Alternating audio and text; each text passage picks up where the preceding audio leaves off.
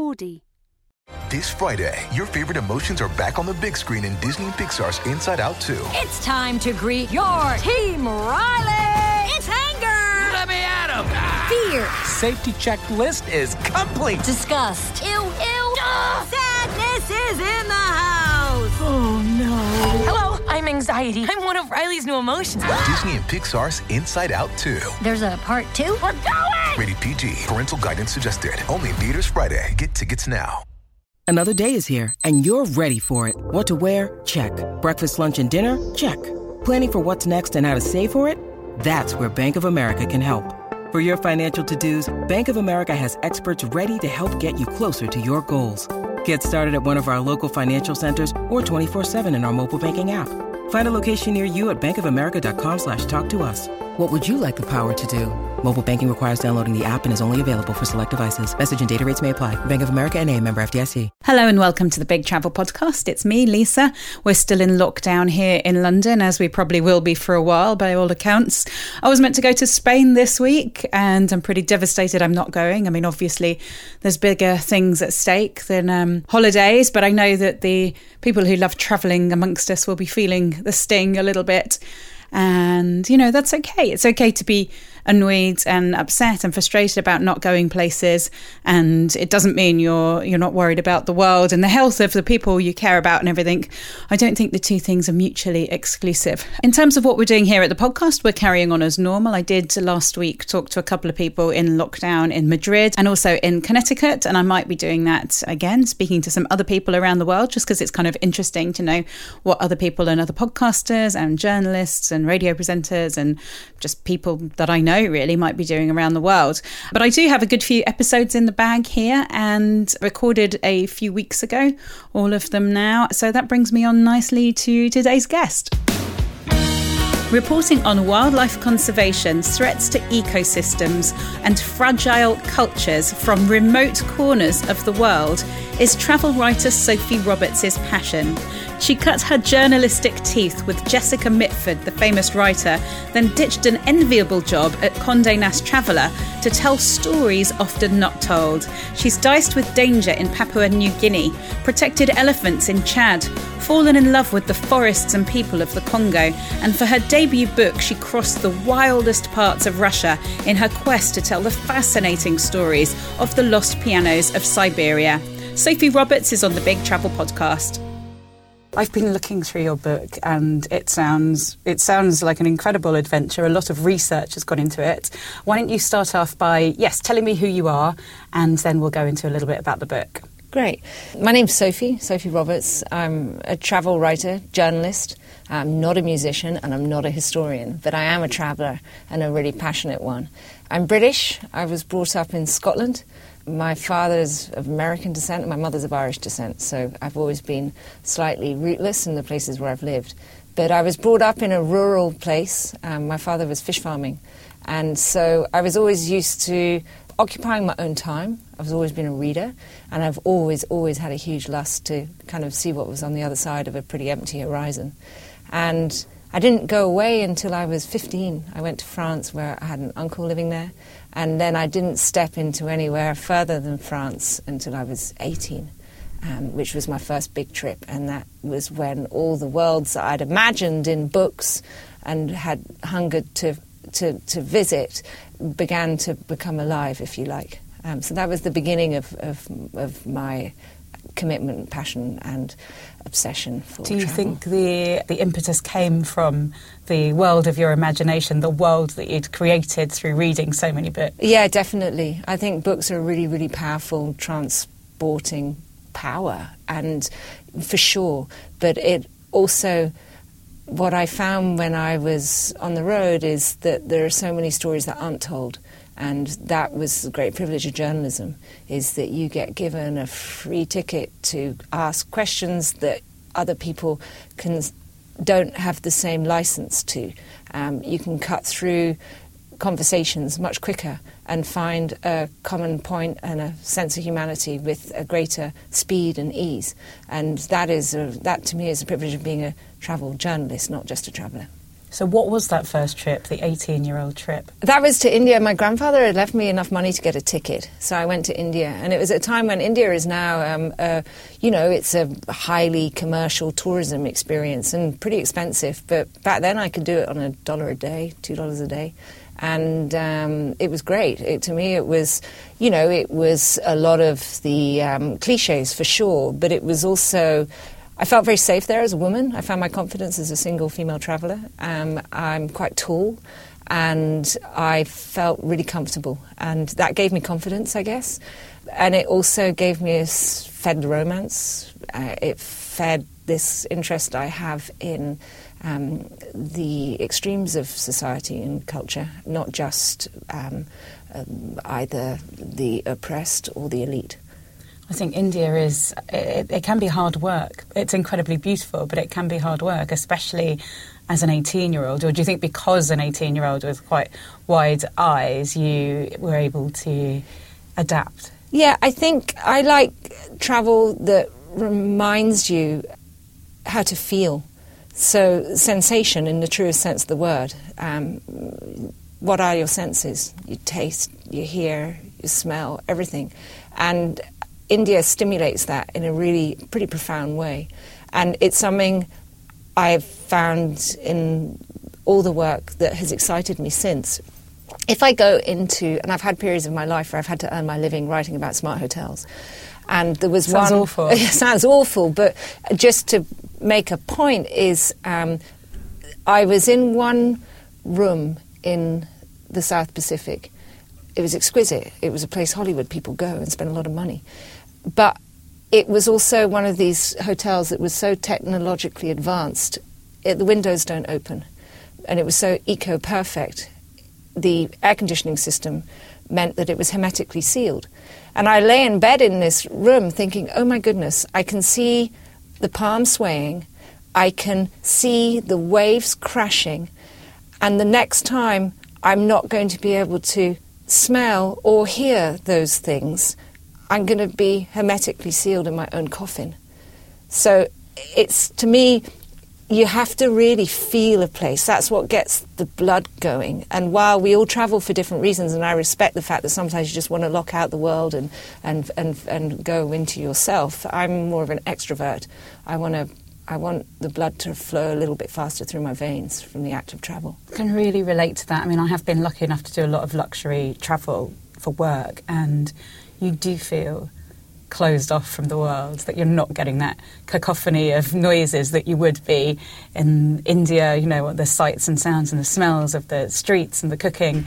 If you're in this beautiful five star hotel, lovely as it is, I'm not complaining. I like both those things. Yeah, I'd agree. It's, it's a version of paradise that is a version of paradise. But I find myself even, I mean, I've done a job on a cruise ship, but I always found myself pulled into the bowels of the ship where the guys that are working on the ship, where their conversations are more direct, genuine, their, their stories are, are, are more human, than the ones on the top floor where it's more polite and where, where the experience is polished. That to me is one version, a very relevant version of travel to people that need that break from reality, whereas I want to travel in order to engage with reality, if that makes sense. So I'll do this chronologically because I really can't wait to get onto your book, but I'm going to pace myself because you're 18, you go travelling to India. What happens next?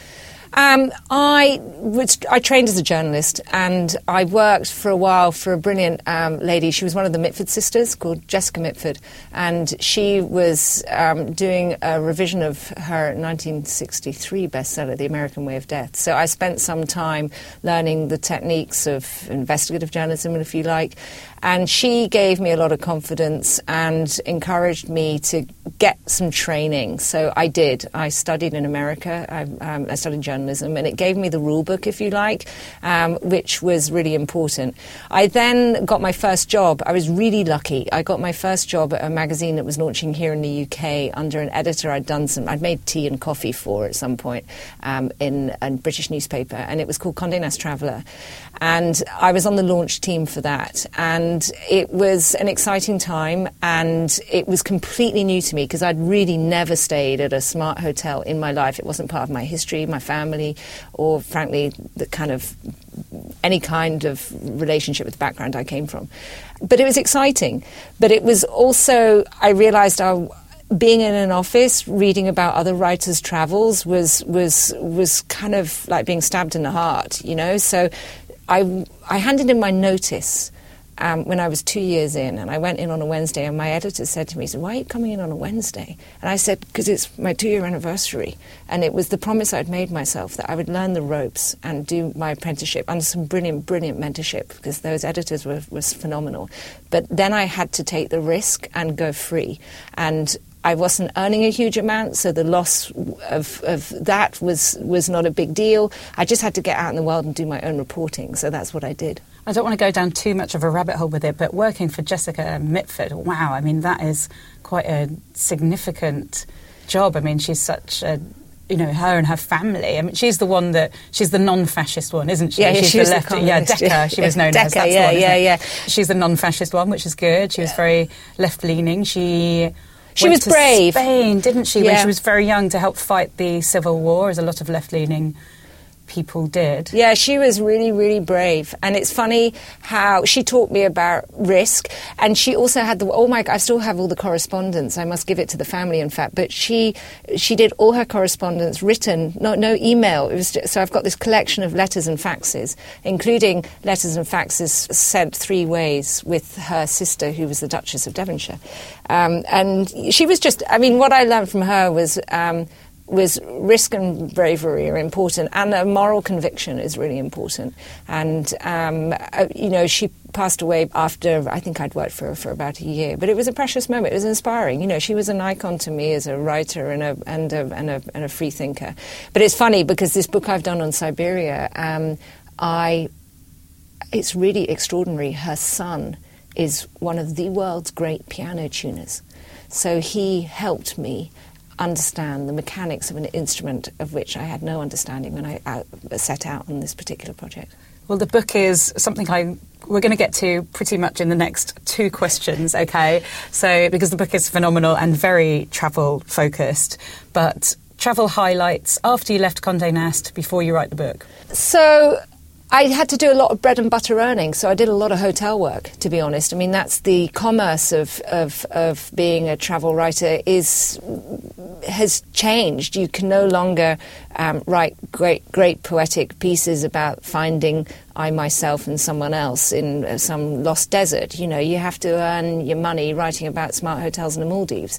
So I did that for uh, for a period of time. But I suppose something happened when I started going closer and closer to the edge, by which I mean a lot of people are in the space that I belong to. There's a lot of travel writers out there. So how do you distinguish yourself? And I, one, I like to do it through collaboration.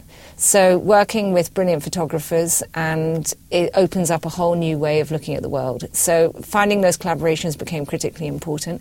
And the other thing was stepping into the areas where there was fear, and that meant beginning to move into those areas that are sort of marked up red on the map because there is still something worth recording, reporting, seeing, feeling, and understanding. So, while never to gloss over political horror or human rights issues or conservation crises, I still think journalists need to go into those areas to look for another side to the narrative. And that became very important to me. So I suppose a, a sort of key trip was probably Chad.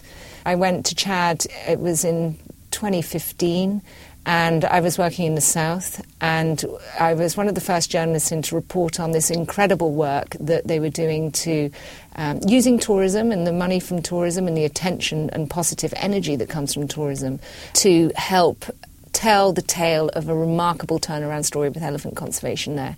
And that is still flying well and high. And it's amazing. You know, these elephant herds in Chad in 2015 the matriarchs, the, the, the, mother elephants, would circle the baby elephants in like a whirlpool to protect them from firing of AK 47. And that was how the behavioral patterns had changed.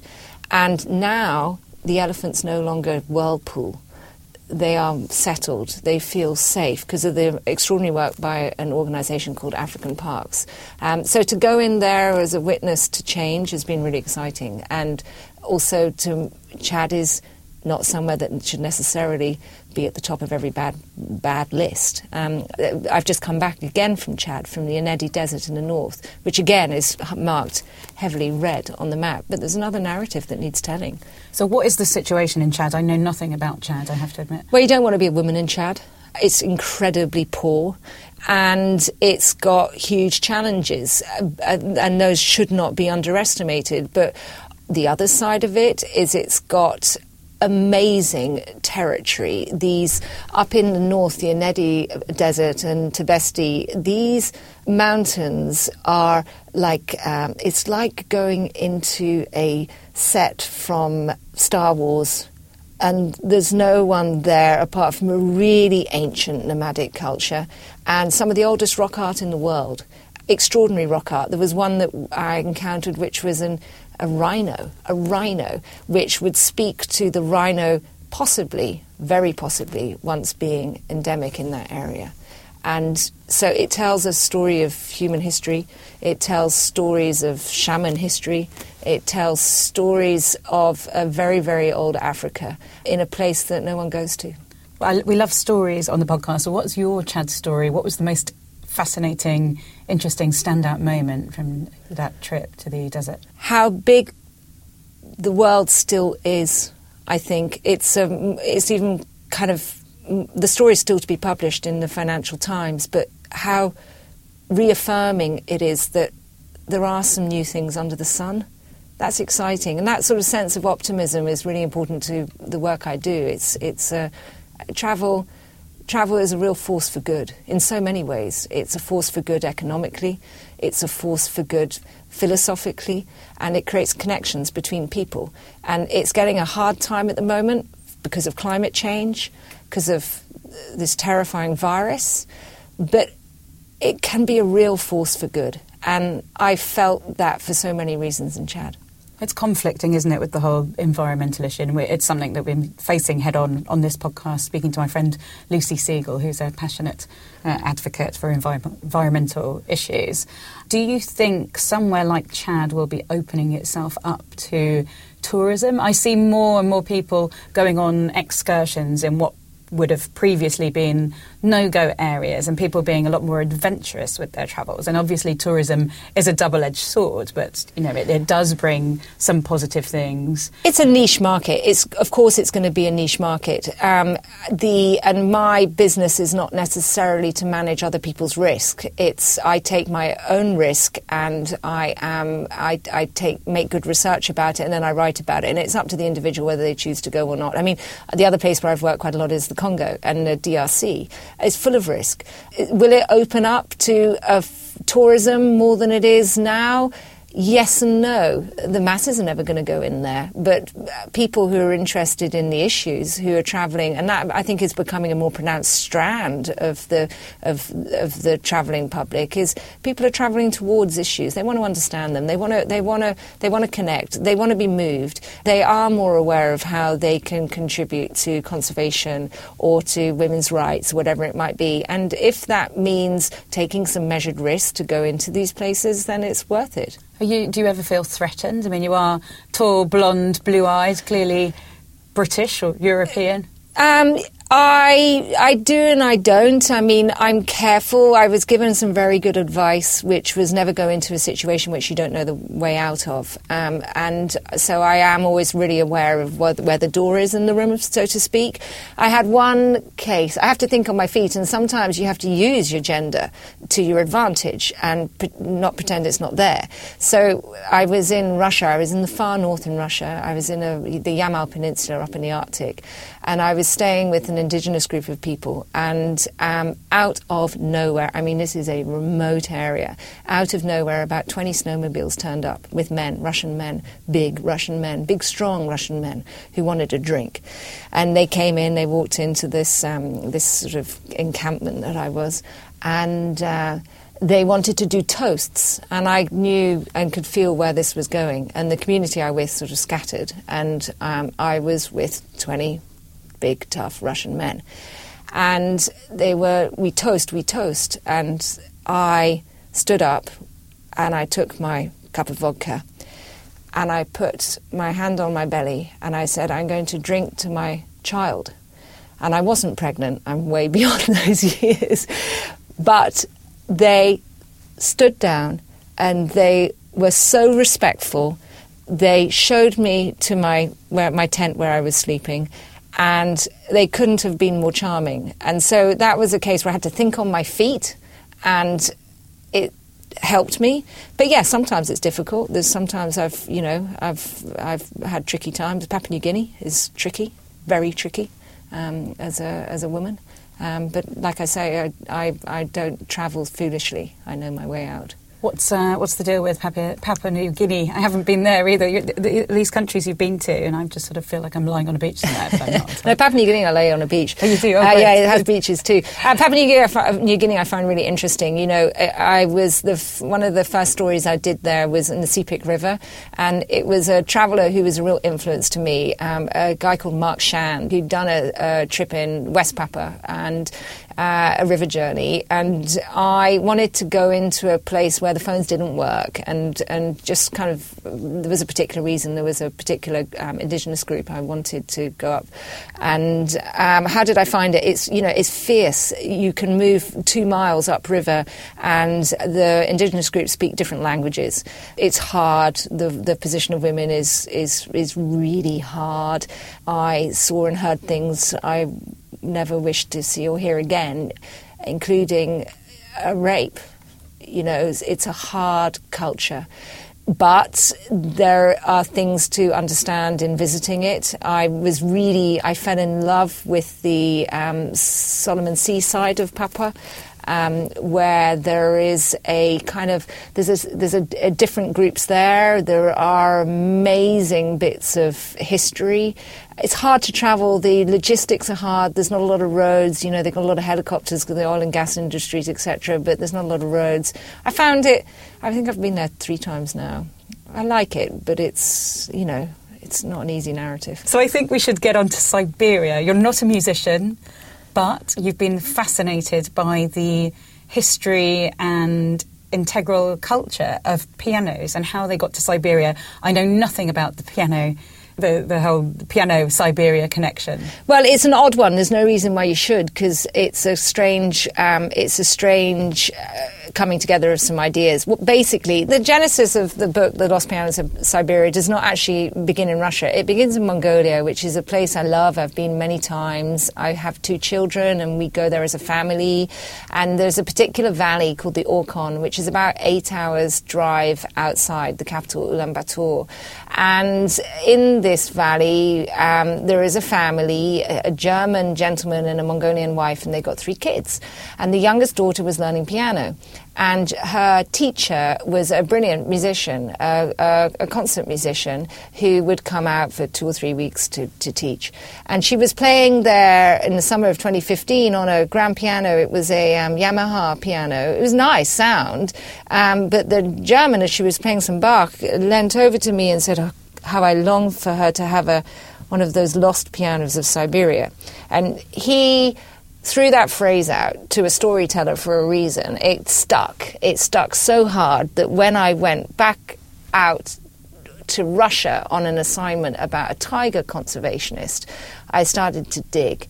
And what I discovered was this extraordinary connection between um, piano fever in Russia in the 19th century, early 19th century, Moscow and St. Petersburg, and it spread out of those kind of glittering diamond filled salons across the Ural Mountains into Siberia. The pianos traveling with governors, governors' wives, um, uh, noble exiles, misfits and mavericks, and you know, these are instruments that were carried to Siberia on the backs of sledges.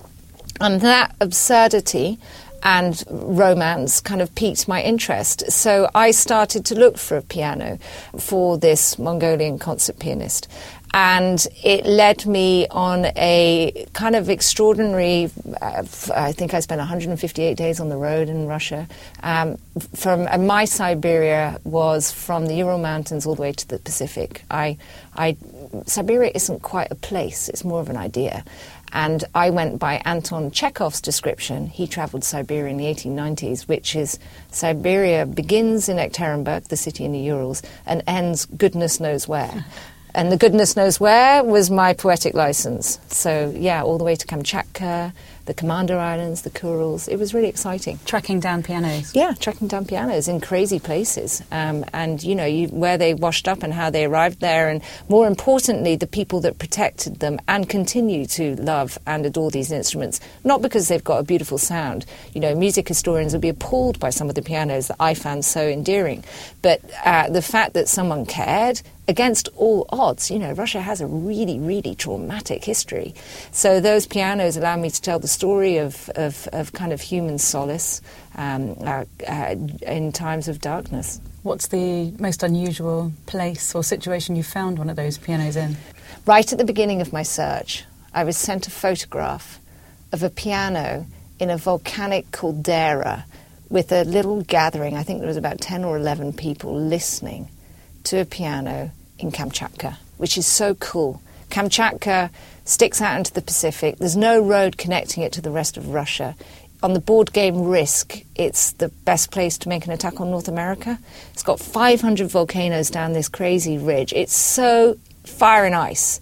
And the fact that a piano had been brought into one of these kind of calderas in the back of Beyond as a sort of natural amphitheatre for the performance speaks to the way the, the, eccentricity of the whole thing, but also the way that um, piano culture runs through Russian society like blood. You know, it's there, A really highly educated um, way that maybe has been lost in my own country. But you were sent the photo, and did you? I was sent there? the photos. Yeah, yeah. I was sent the photo, and what I did was the I tracked down the gentleman who sent it, and I went to visit him. I went to Kamchatka, I think, twice in the end, and together we looked for a particular instrument. There was a wonderful instrument that was brought to Kamchatka in the 1930s, um, which was the gentleman that brought it said at the time it was the equivalent of taking a, a piano to the moon. And that led back into other stories. An amazing piano that was taken to the uh, to the wife of the governor of Kamchatka in a very early 19th century, and that took possibly the longest journey of any piano that I found because it didn't go overland. It was too forbidding. It went around the horns. So it did a proper circumnavigation of the world to get to Kamchatka on the other side. What other lost pianos stick out? Well, the broken ones, there's so many. I was very interested by a piano I found in a small village outside of a city called Tomsk, which was acquired for the price of a bag of potatoes. So, and that was a wonderful grand piano, sort of late, um, I think it was early 19th century, late 19th century. That was a good one. Um, and there's there's one, you know, I think pianos that the travellers would enjoy is there's a wonderful piano in Irkutsk. It's a well-known piano which belonged to a princess called Maria Volkonsky, who her husband was banished as a revolutionary in 1825, I think it was, as one of the Decembrists, and she went out to join him in prison and she dragged behind her on the back of a sledge across a frozen Lake Baikal this piano wrapped up in furs. And it was a clavichord. And then, as she settled after their hard labour sentences were up, shackled to jails, she had another piano delivered, a Lichtenthal, which you can find in a beautiful museum in the city of Irkutsk. So it's full of mad sort of stories. Well, often what's missing as well, I think it's important, often what's missing tells just as big a story is what you find. So some of the pianos, I didn't find the actual object, but in seeking the possibility, I opened up people and stories and place. And that's what kind of, going back to the beginning of our conversation, that's why I travel. And it is ultimately allows you to find some empathy with somebody who otherwise, you know, I remember when I first started this, The Economist ran a cover with Putin with the devil's eyes. I know it's a very iconic cover, it's a brilliant cover. But I thought to myself, that may be true, but there's got to be another narrative. And there is indeed. Yeah, Yeah, It reminds me a little bit about the. There's a book called The Social Life of Things, and the social history that objects have, and that might be, you know, the, the table that you're you inherited, or it might be the table that was made, you know, in post-war austerity, and why it was made in that style, and why.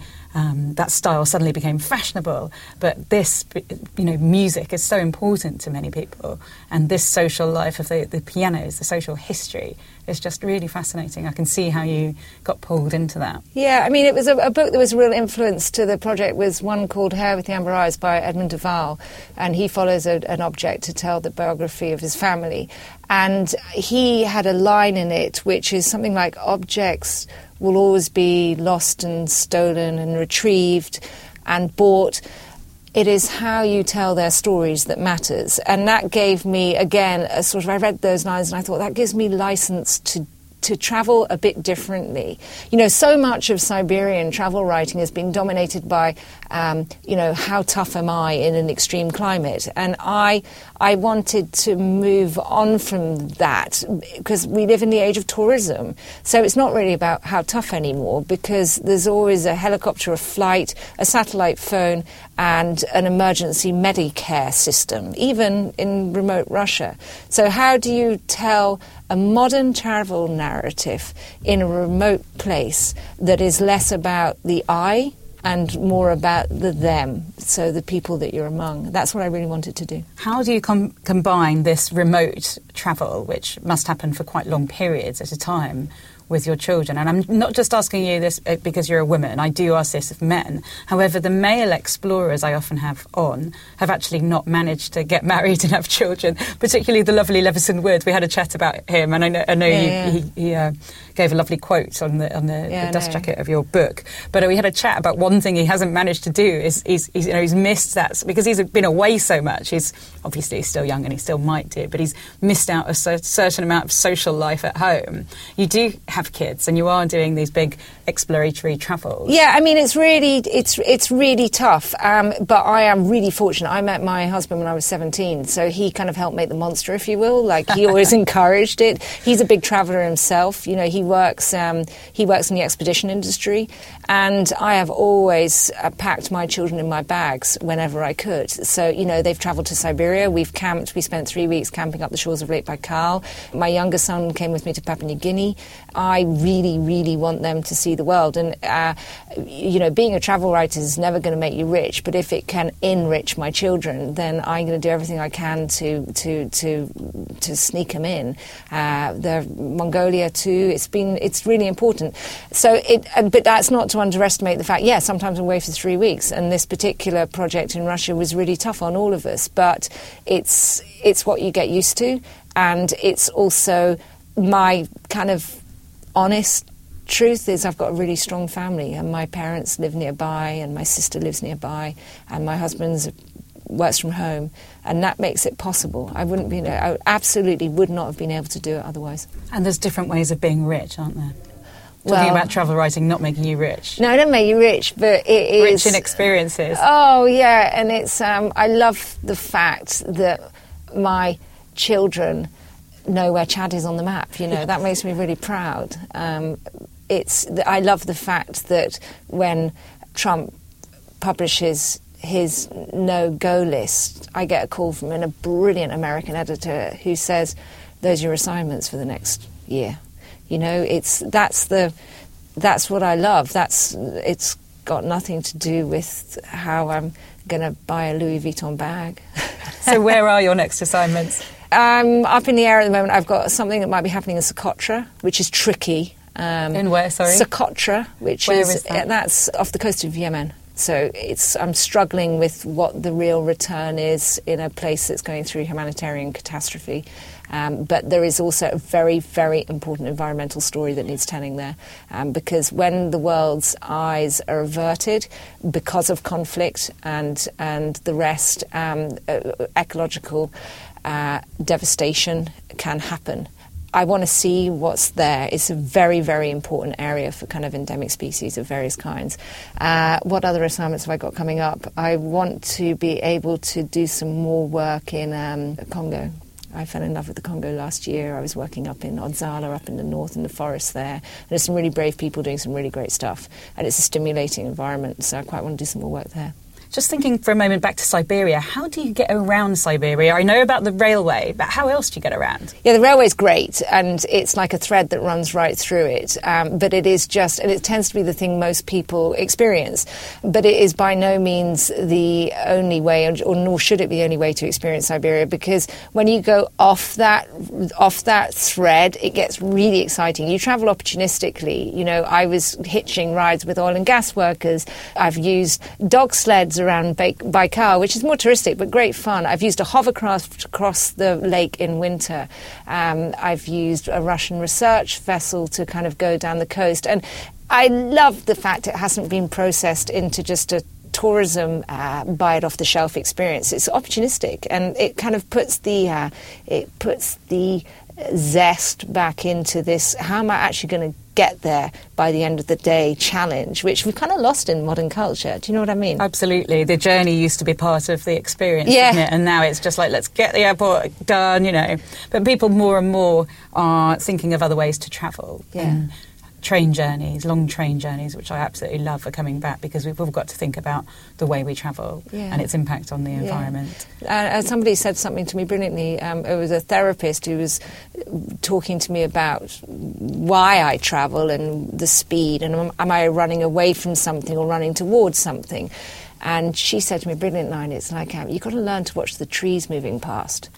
And it's really true travel should be about sitting back, not filling it with iPhone junk, uh, not constantly stimulating yourself so you don't actually have time to absorb and process. So, watching the trees moving past is going to become a really important part of the travel I hope to do, where I slow down, I do use more trains, and I allow for the spaces in between for something to happen rather than constantly seeking the quick hit.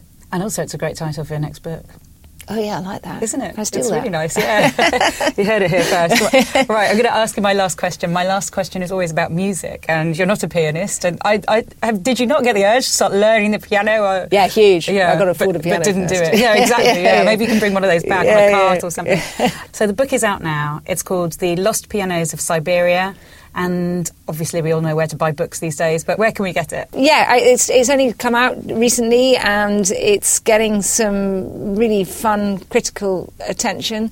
And the independent news new, um, bookshops are really um, supporting it, which is exciting because it's a, it's a book that once you get into it, I hope you under, it's understood as yes, it's a little bit eccentric, but it is. Um, it, I hope it'll have the reputation of a hand-on. I read this. Have you tried it? Kind of reputation. And we can all we can get it in all the usual places. Yeah, you can. Yeah, yeah, Amazon, all the rest it. Yeah. Uh, my last question is always about music because I always believe that music goes hand in hand with travel.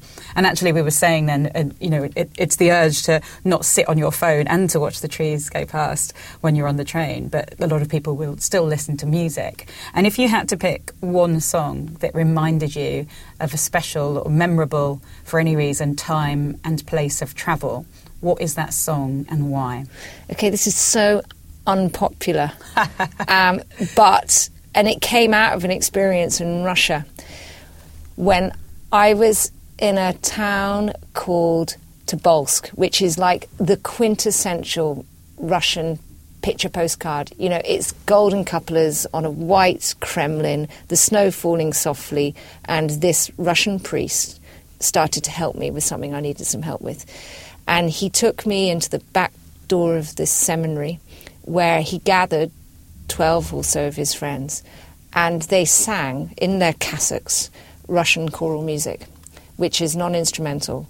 Uh, with the deepest, most spine tingling music. It is amazing. And I, if I ever want to feel good and I want to feel that gratitude for being alive, so in my high points of travel, I'll turn on some a Russian male choir. we haven't had one of those before on the podcast. Thank you so much for coming on and chatting to us. Thank you very much for having me. Thank you so much, Sophy, and indeed thank you for listening to the Big Travel Podcast. Coming up, we have Travis Elborough with truly fascinating tales from the world's vanishing places and also best selling author Victoria Hislop.